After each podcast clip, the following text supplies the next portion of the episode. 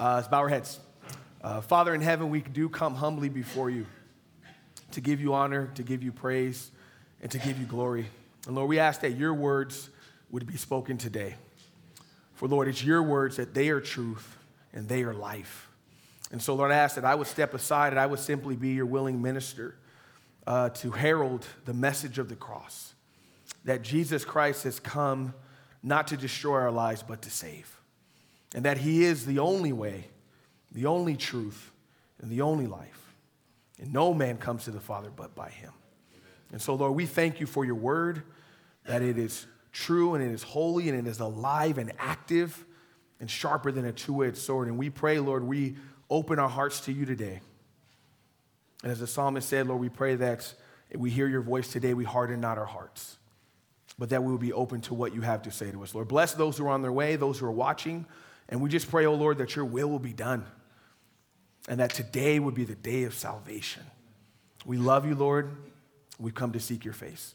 In Jesus' holy name we pray. And the saints said, Amen. Amen. Open up your Bibles to the book of Proverbs. That is in the Old Testament. Book of Proverbs. It's been said, a proverb a day, keep the foolishness away. So I would hope that you guys stay in the book. Amen. In the book. It's good stuff. Good stuff. Hey, your first time here, as you guys know, we don't have church membership. You show up, you're part of the family. I didn't do announcements, so I couldn't do my first timer, long timer. You know, I couldn't do that today. But you guys know that it's there. You guys know it's there. We love you guys. it's good stuff. Good stuff. Amen. So, the book of Proverbs, chapter one, uh, written by, mostly by who? Scholars? Solomon, King Solomon. And King Solomon was mainly known for his wisdom, although he didn't always use it, and he kind of took the whiz out of dumb and became dumb. That's why we have Ecclesiastes, right? that was an in the spy. I didn't plan that one. right? Amen. So uh, we get that in 1 Kings. Uh, Solomon was, was actually noted as one of the wisest men in all of Scripture, next to Jesus, of course. You know, Jesus came on the scene. He says, Behold, a wiser than Solomon is here. So Solomon was that guy for wisdom. See, wisdom can be explained as knowing understanding and applying heavenly principles for all of our earthly living. And what it does, it equips us to make godly choices, not, at, not just at the right time, but at the godly time. And that's why we need godly wisdom. And those choices are for every area of our lives. See, essentially, it is seeing the world through God's lenses and then applying a biblical perspective to every single area of our lives relationship with God, relationship with fellow man. And that's how everything ties in together. Now, essentially, Proverbs, um, the word is actually a compound word. It means to rule or to govern. And so it's essentially a sayings that we use to govern our lives. And all of us have some type of proverb that we live by. But this particular proverb is for holy things, as I like to say. And what helps me understand it is essentially like an owner's manual for life. We know that the whole, the whole counsel of God, 66 books, right, is basic instructions before leaving earth, as one would say. This particular book on its own uh, is, is in itself specifically for godly living and everyday life that we have. See, what an owner man, owner's manual does, it explains what needs to be done to avoid serious problems. However, it does not guarantee that nothing will go wrong but it simply prepares us for it when it does go wrong, right? Amen. So the main theme in the book of Proverbs is wisdom versus folly, righteousness versus wickedness, diligence versus laziness. Uh oh, right? However, one cannot attain wisdom without this very key element called the fear of the Lord. I hope we know about that a little bit for all believers in here. Fear the Lord. Scripture says, Proverbs 8 13, for you note takers. The fear of the Lord is to hate evil, pride, and arrogance, and the evil way and the perverse mouth I hate. Proverbs 9 10. The fear of the Lord is the beginning of wisdom, and the knowledge of the Holy One is understanding. Psalm 111 10. The fear of the Lord is the beginning of wisdom, a good understanding have all those who do his commandments. His praise endures forever. And there's many more, and I'll say one more, which I love. Ecclesiastes 12 13 says, Let us hear the conclusion of the whole matter. Fear God and keep his commandments, for this is man's all. Proverbs 4 7 says that wisdom is the principal thing. But get wisdom, and all you're getting, get an understanding. Saints, we cannot have an understanding without the fear of the Lord. I like to sum up the fear of the Lord as a reverential submission to the Lord that leads to a life of love, worship, and obedience to God. However, you can only get the fear of the Lord by being born again. Amen? Scripture makes it very clear that the world has no fear of God. That's why we see what we see when we see what we see, right? Because there's no fear of God. They don't know Him. If you're born again, you have the Holy Spirit. The Holy Spirit gives us an appetite for holy things and for holy living. See, the fear of the Lord is not being afraid of Godzilla and running. That's not what the fear of the Lord is, right? However, if you're not saved, that, that type of fear should come, right? If you're saved, the fear of the Lord is not that. The fear of the Lord essentially is being afraid of disappointing, displeasing, or dishonoring the Lord. The heart should say, I don't want to do anything that is going to dishonor my God. Like Joseph. How can I sin and do this wickedness before my God? That is the fear of the Lord. For you note takers, I love what Apostle Paul says in 2 Corinthians 5 9. He says, Whether present or absent, may we make it our aim to be well pleasing unto him. That's good stuff. I like that. And so maybe we can make that a prescription in our lives. A growing hatred and sin for those who fear the Lord. We hate evil. So that's just a quick background of Proverbs, a lot in there, but I didn't want to overwhelm you guys. So let's get into the text, verse 1. On your outline, point number one the purpose of Proverbs. That's the title of the message. The fear of the Lord is the beginning of knowledge. No fear of the Lord, you have no knowledge, no wisdom, and no understanding. You take the whiz out of dumb and you're just dumb, all right? It just is what it is. Get us godly wisdom now, okay? But if you don't have that, you're just dumb. It's not, it's not, you're not gonna have a good life.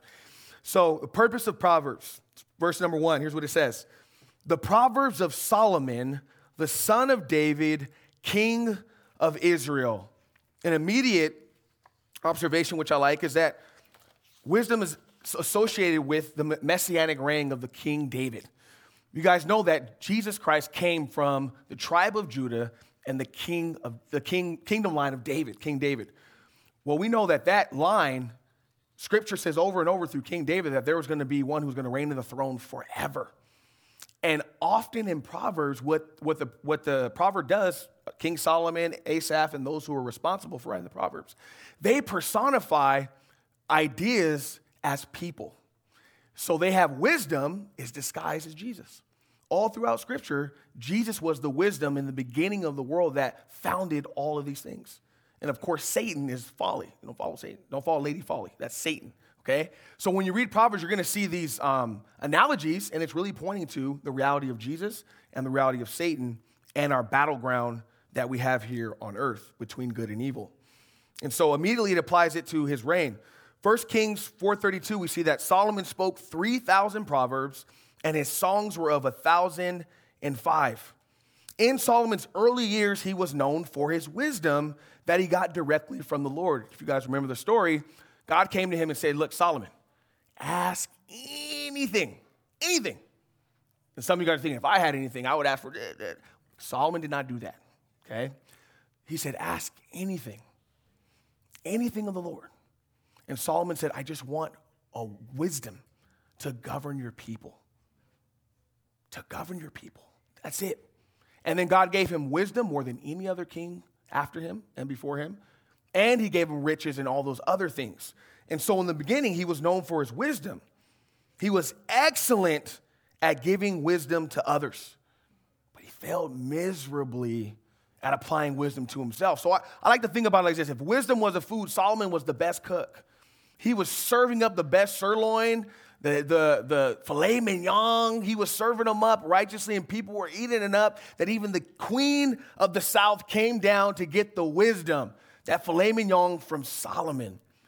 But when it came for Solomon to eat his own cooking, he did not do that. He went to some week old McDonald's fries, right?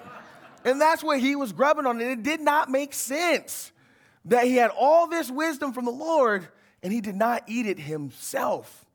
Saints, we do the same thing. Is we're really, really good at giving hearty counsel, but yet we struggle to follow it in our own lives. It was once said to me that a wise person not only learns from their own mistakes, but the mistakes of others. I would like to learn more from others. I don't want to learn on my own, right?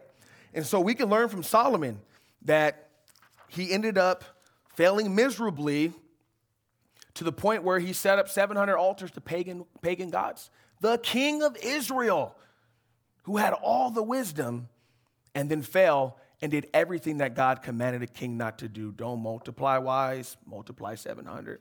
Don't go down and multiply horses, he multiplied horses. Don't go down to Egypt and get gold, he did all three and to the destruction. And so hopefully maybe we can learn from that. See, one in far, one in far there's been said two ways of learning the emptiness of this world and the true character of sin. It's been said that there's one is going to be the far most frequent path traveled by most of us is to taste the full bitterness of departure from God. This is the path Solomon took and he was left empty. Go to Ecclesiastes if you want to find out. Solomon found out that it was all vanity of vanity, says the preacher. All the rivers run into the ocean, and the sea is not full, and the eyes of man are never, ever satisfied. Or, saints, we can learn the right way, which is to learn in his presence, accepting his word, cherishing it, esteeming it high, and thus embracing the psalmist in 1714, where he says, Concerning the works of men, by your word of your lips, I have kept me from the paths of the destroyer. And one of my personal favorites, Psalm 119, 104, it is through your precepts that I gain understanding, and therefore I hate every false way. This is directly from the Word of God. That's where true wisdom comes from. And so we see that the purpose, one, is Solomon wrote them, and he says, This is why. Verse number two, he says, To know wisdom and instruction, to perceive the words of understanding. And when he says to know, that word means to distinguish by personal experience. How much time do we honestly spend in the Word of God? We would like to spend more time seeking the Word of God from others than doing it for ourselves. You know, I heard a pastor uh, a few years ago, and he had a pastor who was in a third world country, and he was on the phone with them, and he said, and he was really emotional. And he said, I, I just don't understand that you people in America is that I don't get it, is that you guys always wait for Moses to come down the mountain and give you the word of God. And you have no idea that you yourself can go to the mountain and get it from him yourself. And many of us are still depending on Moses to give us the manna that God freely offers us in his presence. And I thought that really, really stuck with me. We do that a lot. But I encourage you guys to be like the psalmist, to gain understanding by the Lord's precepts and spending time in his word. So he says to know, distinguished by experience, wisdom and instruction. Of course, wisdom is used all throughout scripture, but particularly in this book of Proverbs, it's used six different ways. So the word for wisdom here refers to one's ability to make the right choices at the opportune times, skillful. And so Proverbs essentially is like a tool belt to make righteous choices to live a holy life before God and before man. And this one, this word used here, wisdom, is the skill to be able to right, make right decisions. Now, let's be honest. Some of us, I know everyone in here has somebody, or you might be that somebody, they just don't make good decisions. Over and over and over. You're like, what in the world? How? I don't get it. We look at the Israelites. You guys saw 10 mighty plagues. God lifted you out with a mighty hand. And I don't know the timeline. It could have been 40 days, 40 hours, 40 months. They said, We want to go back to Egypt. They have cucumbers. Are you kidding me? Cucumbers. You forgot the beatings. You forgot the bondage. You forgot you couldn't worship your God in Egypt. And so, some people, many people, just don't have skills to make right decisions. And as I said before, a proverb a day keeps the foolishness away. An example I like if a smoke alarm goes off, do you automatically pick up and call 911? No, that would be unwise. You take the whiz out of dumb and be dumb, right? What do you do? You examine it. Okay, is there smoke? Is there, is there fire? What's going on, right? You don't automatically do that. That's wisdom, right? That's, that's using the right knowledge the right way. I love Joseph. He used wisdom. He ran. Potiphar's wife, I'm out. See ya, never, right? But then I look at the opposite King David. His, his partner Ken said, Hey, uh, yo, that's, that's Uriah's wife. What are you doing? Bring her to me. That's dumb, right? That's not wise. But you see, two godly men make two different decisions. One exercised wisdom, one simply ignored it and to his destruction, right? So may we, when we're faced with a choice that we have, we're gonna have various emotions, which is natural. But our emotions, saints, they're here simply as what I like to call an alarm system. They let us know that something is going on. But we don't automatically panic when our emotions go off. We should pray and seek wisdom from the Lord. I like to tell people, and it encourages me, is that if you pray too much, you can't panic. But if you panic too much, you can't pray, right? And so we need to keep our composure. God is still on the throne. He hasn't moved locations or addresses, right? Last time I checked. But we need to use godly wisdom. So Solomon says, Look, this I'm writing these things for you so that you can have skill to make the right decision to please the Lord in all that you do. When he says instruction, that means to teach by discipline or chastenment. We don't like that one. Chastenment. No, no, no. But guess what? Bible says the purpose of chastenment is training in righteousness, Hebrews 12. But we don't like it, but the Bible says whom the Lord loves, he disciplines. So he says it's not only for skill, but also for discipline. It's been said that only a disciplined mind can see a situation from Jesus' lenses and then make a godly choice to honor the Lord. An example Shadrach, Meshach, and Abednego. It must have been at least three million people out there when that music went. And they all, once the music played, it was a pachanga, and they all bowed in worship. Those three men stuck out like a sore thumb.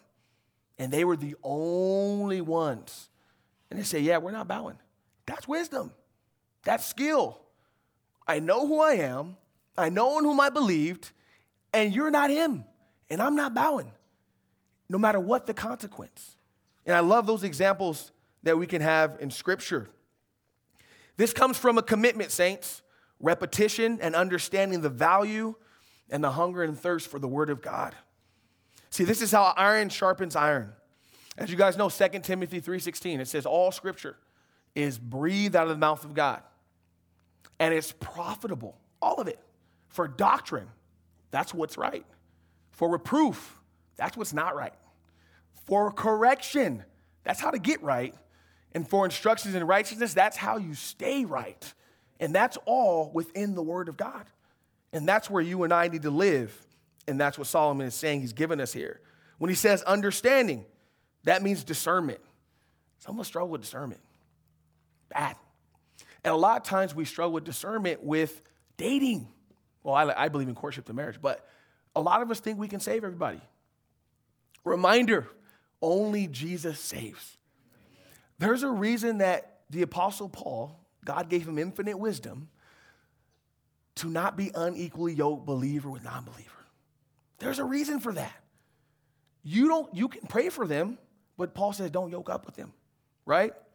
The Bible gives us the spirit of discernment, but the question is, are you listening? Amen to that. Drink time. So, to make one skillful in making godly choices, be trained through discipline and grow in discernment. Verse 3, here's what he says To receive instruction of wisdom, judgment, I'm sorry, justice, judgment, and equity. Instruction of wisdom means learning through the trials of others and oneself.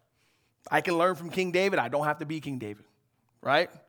We can learn from others, but we don't have to be others. When it says justice, that means right behavior, holy conduct. When it says judgment, that means decisions, act of deciding a case. Guess what? Judgment is not a curse word.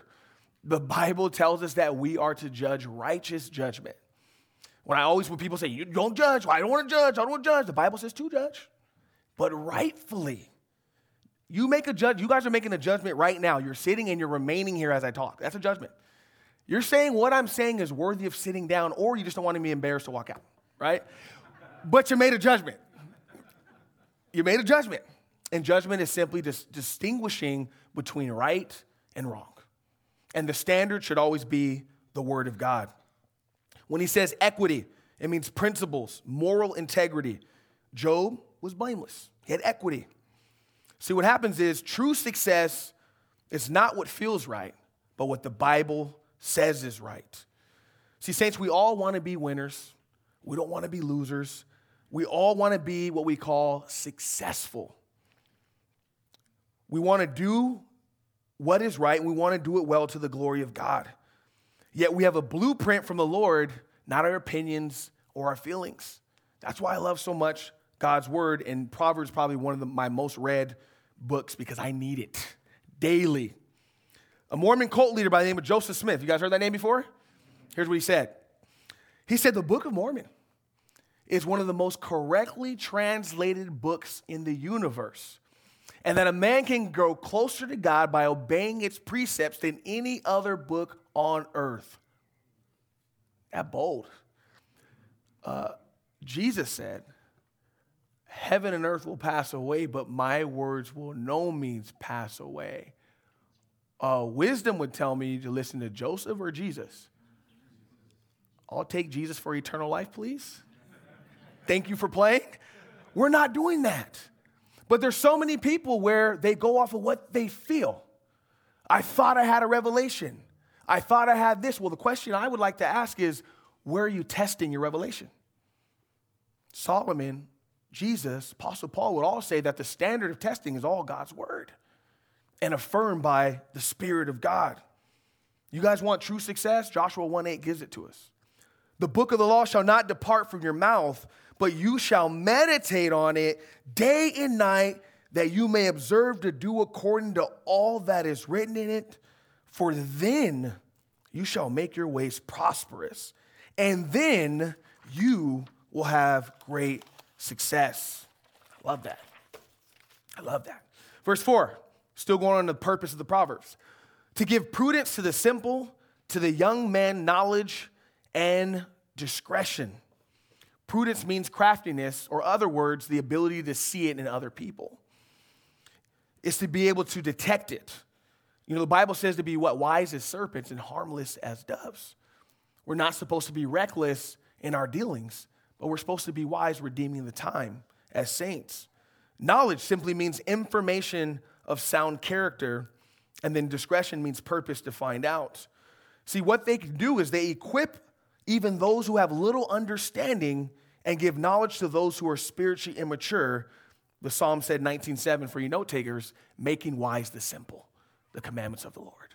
It's good stuff. So the purpose of it is to make us skillful and godly decisions for every area of our lives. Now, how many of us in here need that skill? Amen? Marriages, with your children, at work, everything that you're dealing, we need a skill to be able to make godly decisions to honor the Lord. Solomon says it's been right here, 2,000 years. You guys neglected it.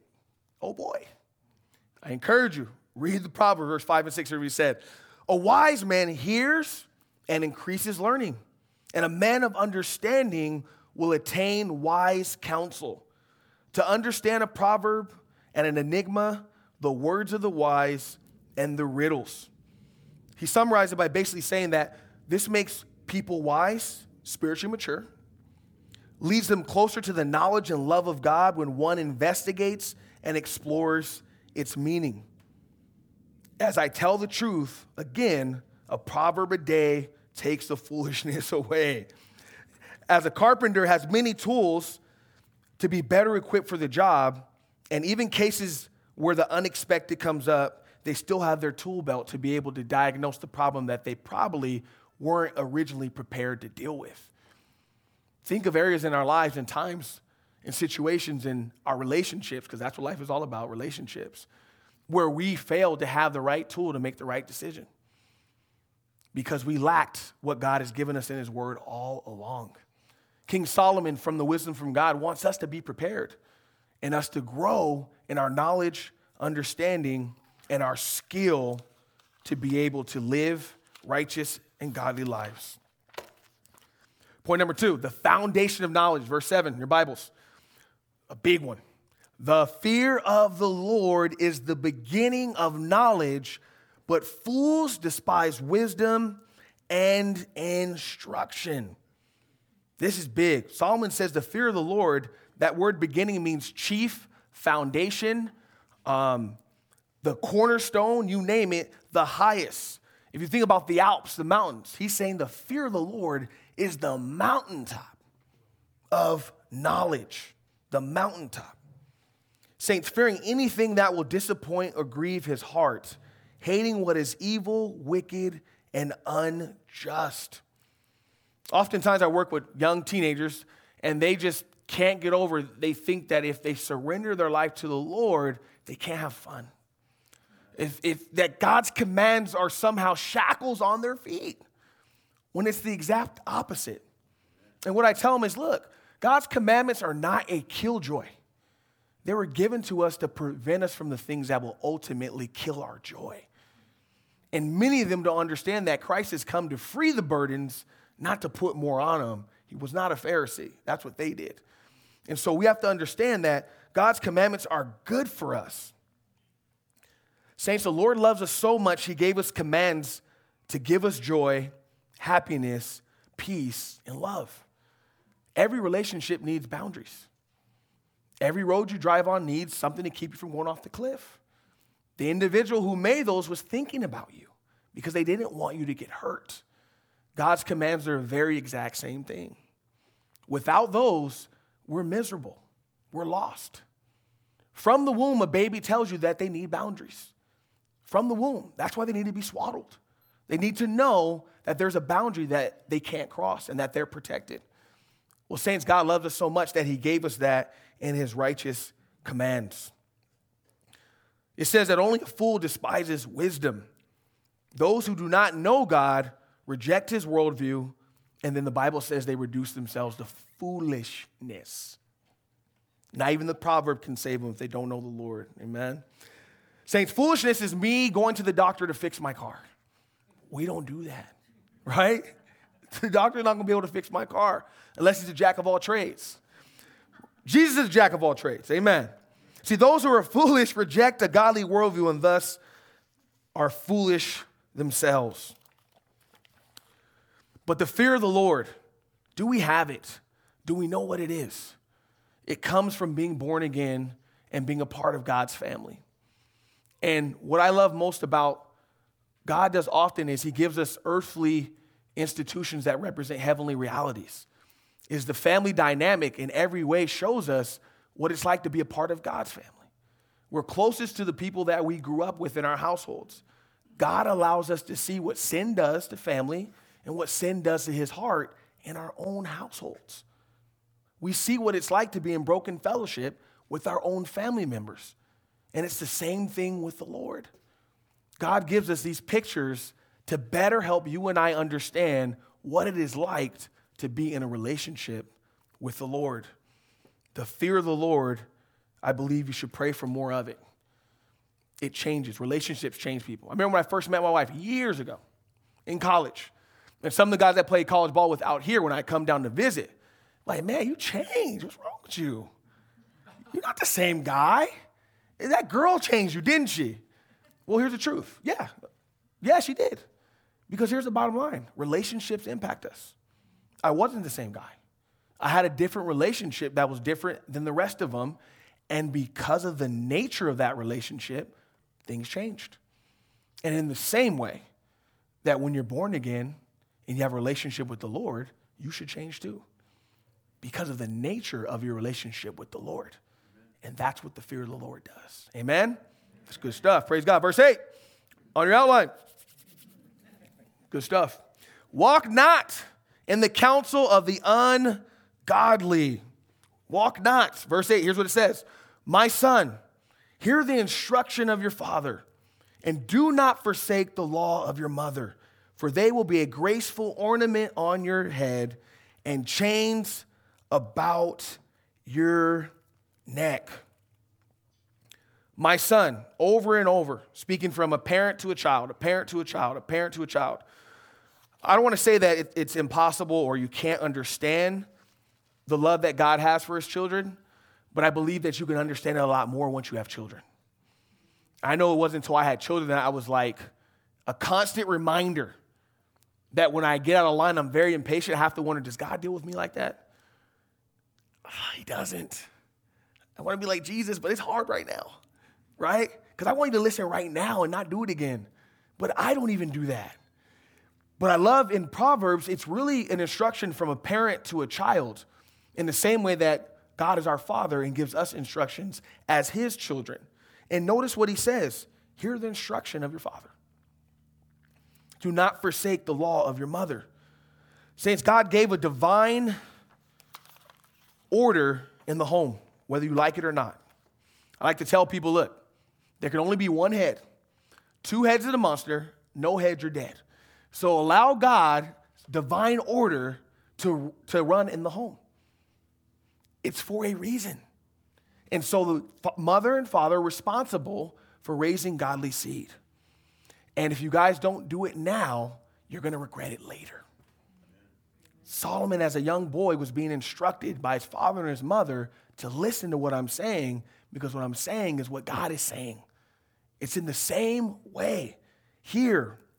The command to listen to, to listen to fathers to instruct and not dis- disregard the law of the mother. The divine order of the home. Father has headship, overseer, priest, and main authority under Christ. Father is responsible for submitting to Christ's authority, loving the wife and raising children, and the instruction and admonition of the Lord for a reason. The mother has a divine role to submit to, to submit to a godly husband and leadership, raise godly children, the ways of the Lord, nurture and care for them, help tend to the home, and be a helpmate, not a hellmate, to the father. Amen? But remember this the woman is by no means a second class citizen. I saw this quote and I loved it. Men have the authority in the home, but the woman has the influence. The mother, more than the father, is the one who molds and shapes the little lives from day one because the father goes out to work all day and usually the mother has more time with them. But both are necessary in God's grand scheme of divine order. Both in here are giving instruction to the child. And those of you who don't have kids, it goes the same way in the marriage and your fellowship, where it be, to follow the divine order that God has, and this is for your good. When he says the instruction, it means warning and correction. For you note takers for context, Job 5:17 says this: Behold, happy is the man whom God corrects. Therefore, do not despise the chastening of the Almighty. Our parents are given, a, given to us as a guide or instructor in daily living until we get to Christ. Our job is to get their hands and put them in the hands of Jesus. And by any cost necessary. Parents, we're not friends. Our kids are not the homie, right? It doesn't work like that. That's not how it goes. We have to love them enough to be parents and guide them in the way of what the Lord has given. I can't tell you guys how many parents I end up counseling of what's going on now with the cell phones, electronics. Oh boy. we've allowed that to parent our kids instead of us doing it ourselves. And it's leading to utter destruction in the home. Today, I want to encourage parents to get it back in order. Is to stand forth on God's word and on Joshua 24 15 that says, As for me and my house, we're going to serve the Lord without cell phones. Amen. we're going to honor God's word. And like I tell the kids and youth, Jesus does text, not that one, but this one, right? that was a good one, huh? Amen. this is the text Jesus speaks through right here. He's, and the mother says this Do not abandon the teachings of your mother. Typically, the mother is at home with the children, not always, but it normally enforces the standard of teaching the father sets out. See, verse 7 tells us that only fools despise wisdom and understanding. I even get it with my kids. We're not perfect. Question all the time. And I have to ask them. This is where I have to bring things in perspective. Let me ask you guys have I ever asked you to do something that's contrary to the Word of God? Well, no. Okay. Have I ever asked you to do something that was harmful to you? Well, no. Have I ever asked you to do something that's going to harm your walk with the Lord? Well, I think so. Well, show me a verse. Buck stops there. Buck stops there. I want it right here in the text. But honestly, if we ask ourselves as parents, husbands, wives, whatever role you play, can we honestly say that that's what we're following? Are we going back to what the Word of God says? Are we being redirected back to the final authority, the chief cornerstone? Because Jesus' words, he says, My words, that they are truth, they are life. Why would I want to follow anything else? Amen? So Solomon says, Look, follow my instruction, follow your mother's instruction. He said it's going to be a graceful ornament and chains about your neck. Basically, saying it is a badge of honor when you obey your parents. A badge of honor. But guess what? When the Bible says uh, parents raise your children up in the way they should go, we need to also make sure we're going that way too. Oh, intermission drink. Amen. Amen. But the encouragement, again, repetition. Repetitive instruction serves as a constant reminder in our thoughts that cannot be ignored. I remember the words of my grandma 30 years ago, still ringing in my head Son, you will never regret going to school and going to church. 30 years, 30 plus. Saints, often we store up words in songs, flashy sayings, famous lines from movies. Remember, whatever we store in our hearts, we end up living out in the world. I prefer to go by what the psalmist says in 1914. Lord, let the words of my mouth and the meditation of my heart be acceptable in your sight. May we meditate on the word of God day and night. Verse 9 and 10. On your outline, treasure the word of God in your heart that you may not sin against him. Here's what verse, I'm sorry, verse 10 11. Here's what 10 says in your Bibles. My son, again, that phrase. If sinners entice you, do not consent. If they say, Come with us, let us lie in wait to shed blood, let us lurk secretly for the innocent without cause. Let us swallow them alive like Sheol and whole like those who go down to the pit. We shall find all kinds of precious possessions. We shall fill our houses with spoil. Cast in your lot among us. Let us have one purse. Essentially, he's commanding his son not to go in the way of destruction, but what they're explaining here is almost like a robbery is that, hey, we want to come in, come with us, come join us. We're going to get all these things. And guess what? We can have one purse, we can split it amongst all of us. And he's being instructed to not go in that way when they entice you. Directed instructions from a parent to a child, heavenly instructions for earthly living. It's been said that a heavenly mind can be no earthly good, but I believe you can't be any earthly good until you have a heavenly mind right? When he says, if sinners entice you, he said that means to be seduced or persuaded. Have you guys, uh, I mean, maybe I'm the only one who figured it out, but have you guys noticed that temptation always makes sense? It always makes sense. You know what? It's okay. Jesus in the wilderness fasted 40 days, 40 nights, right? What was the first temptation? Who remembers? The bread. That makes sense. I'm hungry. And I can turn the bread, I can turn the stone to bread. That's a good idea. Good idea, but not God idea, right? Temptation saints. Remember, growing up, I always thought Satan, the pitchfork and horns, right? That was the, that was the imagery of Satan. Reality is more halo and wings. He masquerades as an angel of light. Even therefore, his ministers masquerade as ministers of righteousness. See, Satan does not come dressed in the blatant come sin, but dressed in the blatant come enjoy yourself. You deserve it. You work so hard. You're so precious.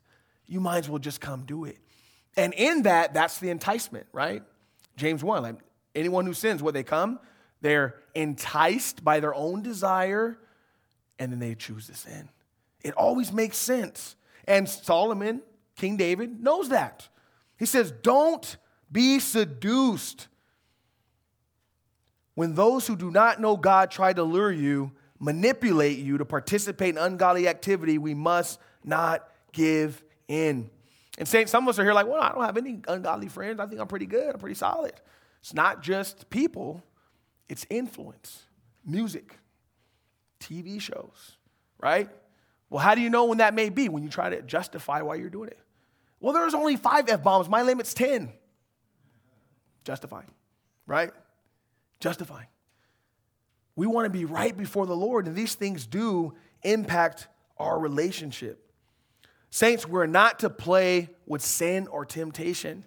Many people like to dance around the borders. A man by the name of King David, supposed to be in war, wasn't at war, first compromise. Should have been sleeping, but was out at nighttime looking at the deck, right? Then even got a divine war- warning. I think it was Joash, Joash, that's Uriah's wife. Bring her to me anyway. It was just a progression. And he just keep justifying it. It's okay.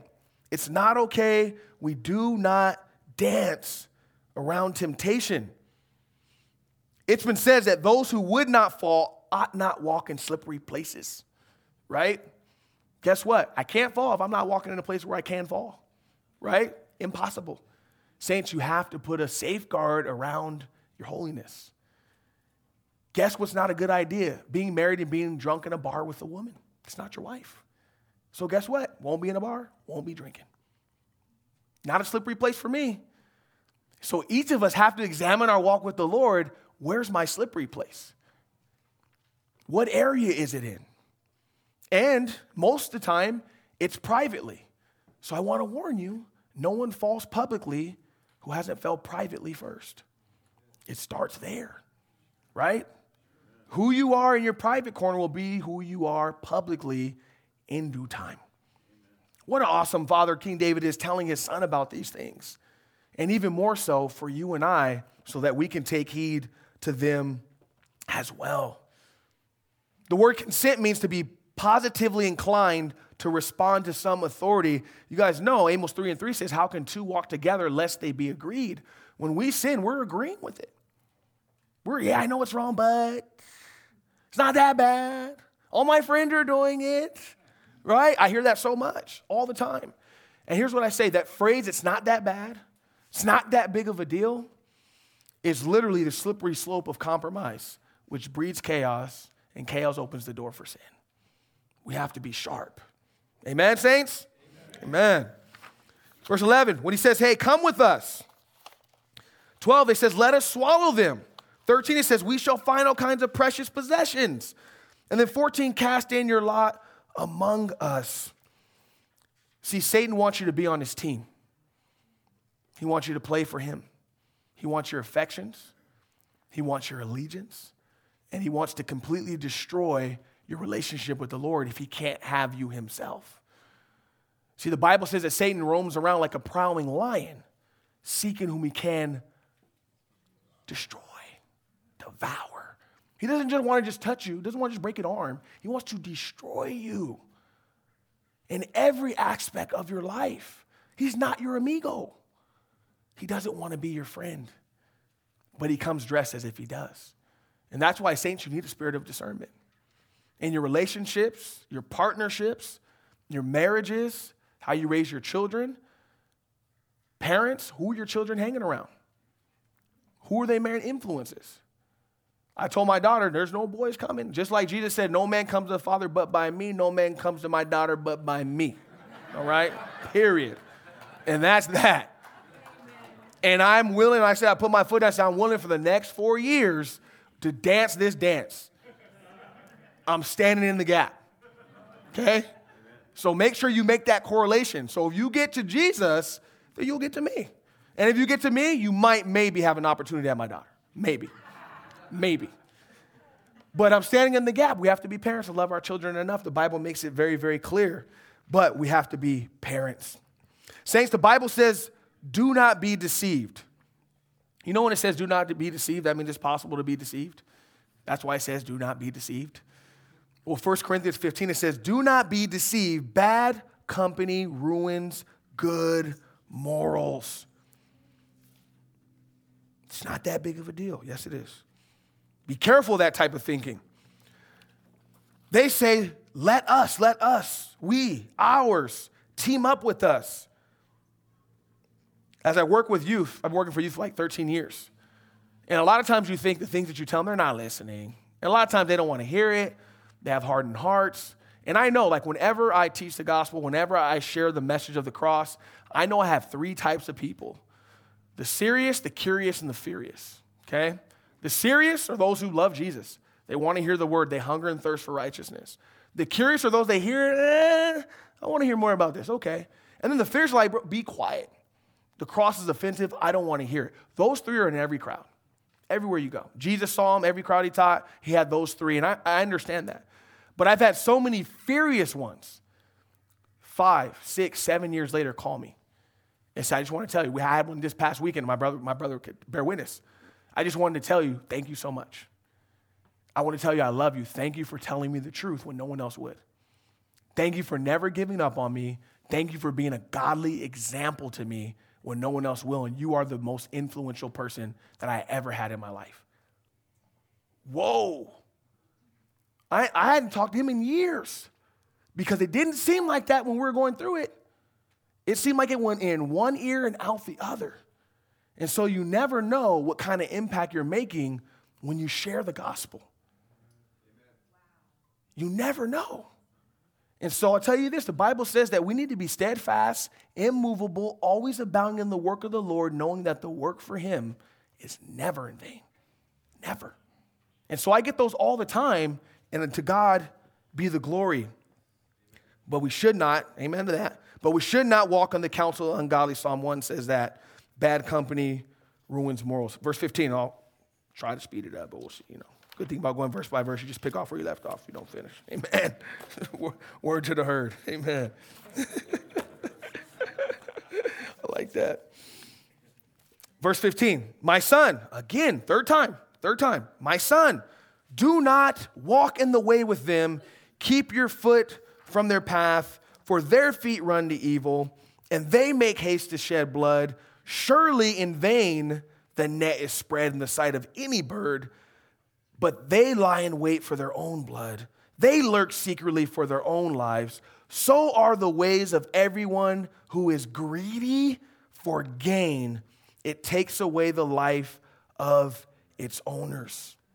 Once again, he says, My son, stay far away from them. Don't go in their direction. They're quick to act wickedly, ungodly. If you lay down with dogs, you're bound to get fleas. Some of you guys have dogs in your bed, I know. Hopefully you guys got the collar and everything, right? but the reality is, is hey, there's only so long. I get this all the time, and we can we can find ourselves justifying ourselves in the same way. I, I, I'm, I'm ministering to them, I'm hanging with them, but I'm not doing what they're doing. Well, try that with Lot's daughters, right? See, there's only amount of time that you can hang somewhere before somewhere begins to hang on you, right? you got to be careful of where you're spending a lot of your time and where your primary influences are.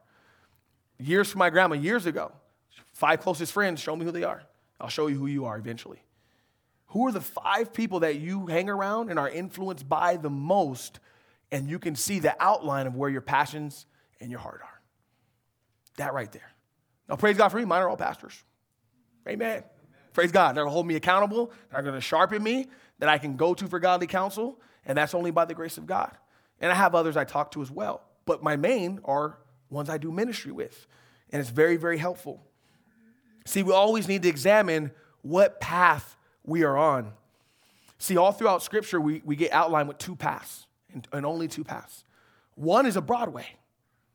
Broadway, big and wide, easy to go through. The masses are going through it. And Jesus said, very many, many, many go that way and are destroyed. And then he talks about a straight and narrow gate. And it's narrow because it's only one way. And there's very few that find it, he says. But that's what he says. Straight is the gate that leads to life, and very few there be that find it. That's the way of Jesus. That's the way that all of us are commanded as he calls out and stands at the door and knocks. Solomon says, Don't go down the broad road. Saints, when we're disobedient to God by causing harm to others, we cause harm directly to ourselves. The Bible says God is not mocked, and whatever a man sows, he shall reap. It's not karma, it's called the law of harvest. If you plant a seed, that's what's going to grow. And there's, there's no way escaping that. He says, even birds don't take bait when they can plainly see the trap, and we as people should be smarter than birds. Amen? Bird sees the trap, yeah, I'm not going there, I'm good. But oftentimes, we as Christians, we have our moments, right, where we know, uh, all right, anyway, and bam, there you go. And we know we shouldn't have. But we want to be faithful to the Lord.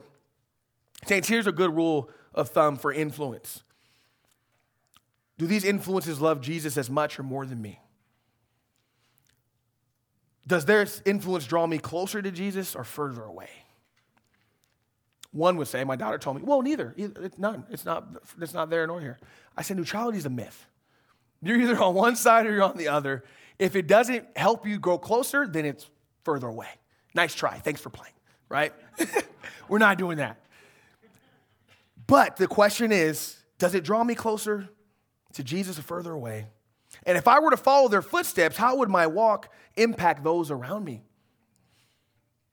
For those who are not saved, we need to have mission, what I call mission friendships, where our primary goal is to evangelize them to the Lord. Obviously, pray for wisdom and, and allow the Holy Spirit to guide us. I love the Apostle Paul tent making with Aquila and Priscilla, right? He's making tents, but he's still preaching the gospel. That is a mission based relationship. On your outline, bad company ruins character. Can two walk together lest they be agreed. Remember, saints, those who would not fall down ought not walk in slippery places. This is very practical wisdom for everyday living. And you can pass it on to your children. And you can pass it on to your coworkers. They may get angry, but you can still pass it on to them. And I'll tell you this it isn't always easy to share the wisdom that comes from Scripture. And it does make people feel uncomfortable. But I would encourage you to share it anyway oftentimes, I don't always, I'm not always faithful and obedient to share. But a couple days ago at Walmart, uh, the greeter, and so I totally forgot. You guys know I normally wear my witness wear, right? You know, you, you wear it while you witness. And so I had my I am shirt, and I am was from Second Peter that we are a priestly, you know, priestly nation. We're children of God. As I'm coming by, he asked me, and I always say, I'm blessed. He goes, You know what? I'm feeling a little blessed too. And so I asked him, Well, what do you mean by that? What do you mean by blessed? And he got so uncomfortable. You know, he gave that weird smile. Oh, I'm not uh, sure. sure, sure. Oh, wait, let me see your receipt. And he started checking my receipt. And I said, I mean, I'm blessed because I'm saved by the Lord. Where are you at? He said, Oh, hey, nice shirt. And I walked away, not even thinking my shirt had scripture on it. And I failed, but he was uncomfortable. He was very uncomfortable. And, saints, it happens all the time. But here's the question you have to ask yourself Would you rather someone be comfortable on their way to hell or uncomfortable on their way to heaven. Amen? Amen? You choose. As Romans would say, that how can they call on whom they have not believed? And how can they believe on whom they have not heard? And how can they hear without you guys telling them the message of the cross, right? And so I encourage you guys, share the message, but don't walk in the counsel of the ungodly. I'll briefly kind of go through this last point, but we'll, we'll go from there. So, verse 20 in your Bibles. On your outlines, accept Jesus' invitation to life. He stands at the door and knock. When you guys read Proverbs, they do a lot of parallel where it contrasts one path with another, one idea with another. The first one was the call of ungodly counsel. It's calling to you, it's speaking to you, and it's calling you to come in that direction. Now it's saying this is the call of wisdom, aka Jesus. Here's what it says. Verse 20 Wisdom calls aloud outside. She raises her voice in the open squares. She cries out in the chief concourses. At the openings of the gates in the city, she speaks her words. How long, you simple ones, will you love simplicity? For scorners delight in their scorning, and fools hate knowledge. Turn at my rebuke. Surely I will pour out my spirit on you. I will make my words known to you. So basically, personifies wisdom as a female. Really, it's again, it's personified Jesus. And basically, it's personified someone who's standing in the open square and basically calling out to everyone who's passing by. Hear my words. Hear what I'm saying. I have the fountain of life. I have eternal life that the one drinks they will never thirst again. This is what it's personifying here in these verses of the picture of basically Jesus' call. And is that not what he did? Didn't John the Baptist come and say, I'm just a voice of the one crying in the wilderness, make way straight the way of the Lord? And that when he came, he did. He cried out, Come to me, all of you are heavy laden and weary, and I will give you rest for your soul. For my yoke is easy and my burden is light. He constantly opened out his hands with an open invitation. And I would have some people tell me, Well, Josh, if, if God is so good and he, and he loves us so much, then why isn't everybody saved? Because he's not going to break your neck to save you. That's why is that in order for love to exist, it has to have free will. You have to be able to choose to love back or reject. I remember I had one of, we do a Q&A after our chapel here at church. I mean, at the school. And I had one of the kids, he asked me, you know, eh, God should just make everyone be saved. And I said, okay, let's pretend you have a girlfriend, right? You put a gun to her head and say, love me. You rather take that route? He said, Well, no, that would be forcing. Oh, oh yeah. Saints, God's not going to force himself on us. As I like to say, he continues, like one big romance, he continues to give us flower, cards, and candy, right? In the form of creation, conscience, and the gospel. Over and over, he's reaching out. Hey, here I am. Hey, here I am. I care for you. Hey, here I am. Here's eternal life hey, here I am to pull you out of your despair, your, your confusion, your depression, your suicidal ideation, your pornography. Here I am. Here I am.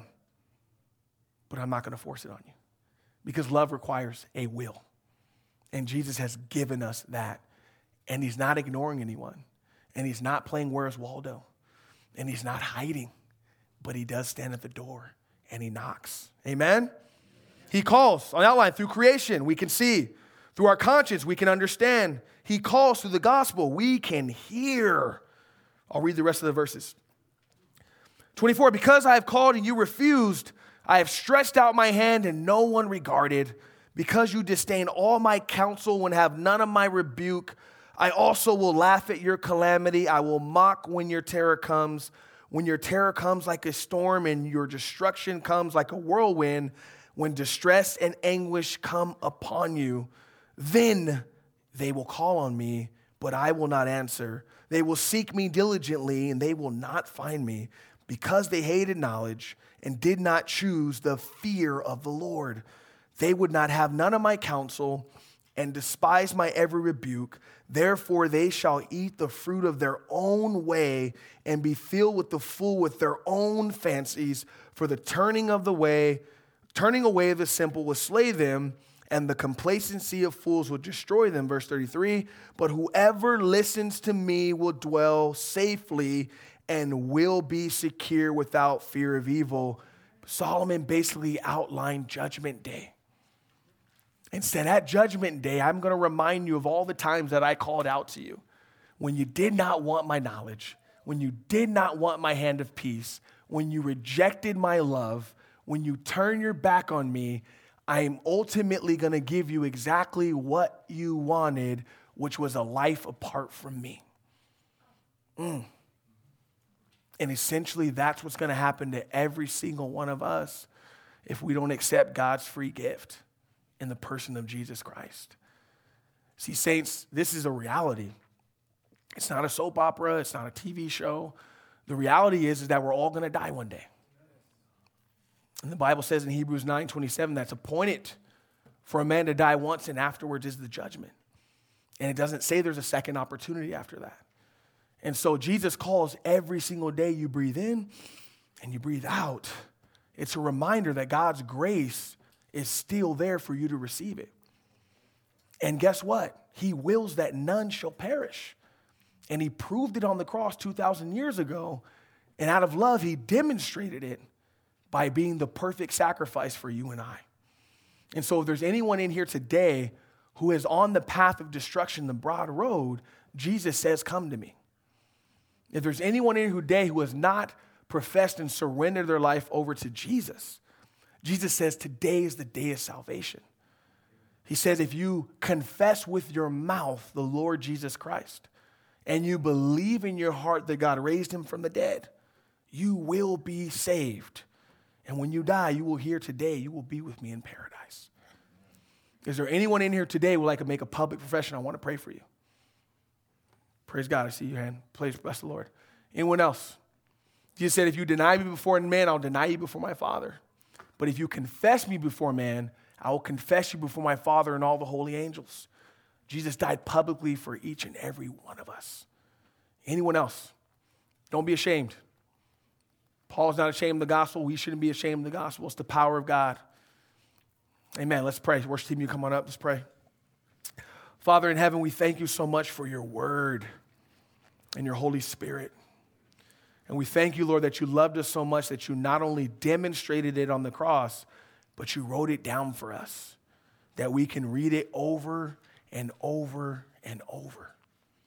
And that by reading it, Lord, you said that your word is a discerner of the thoughts and intentions of our hearts.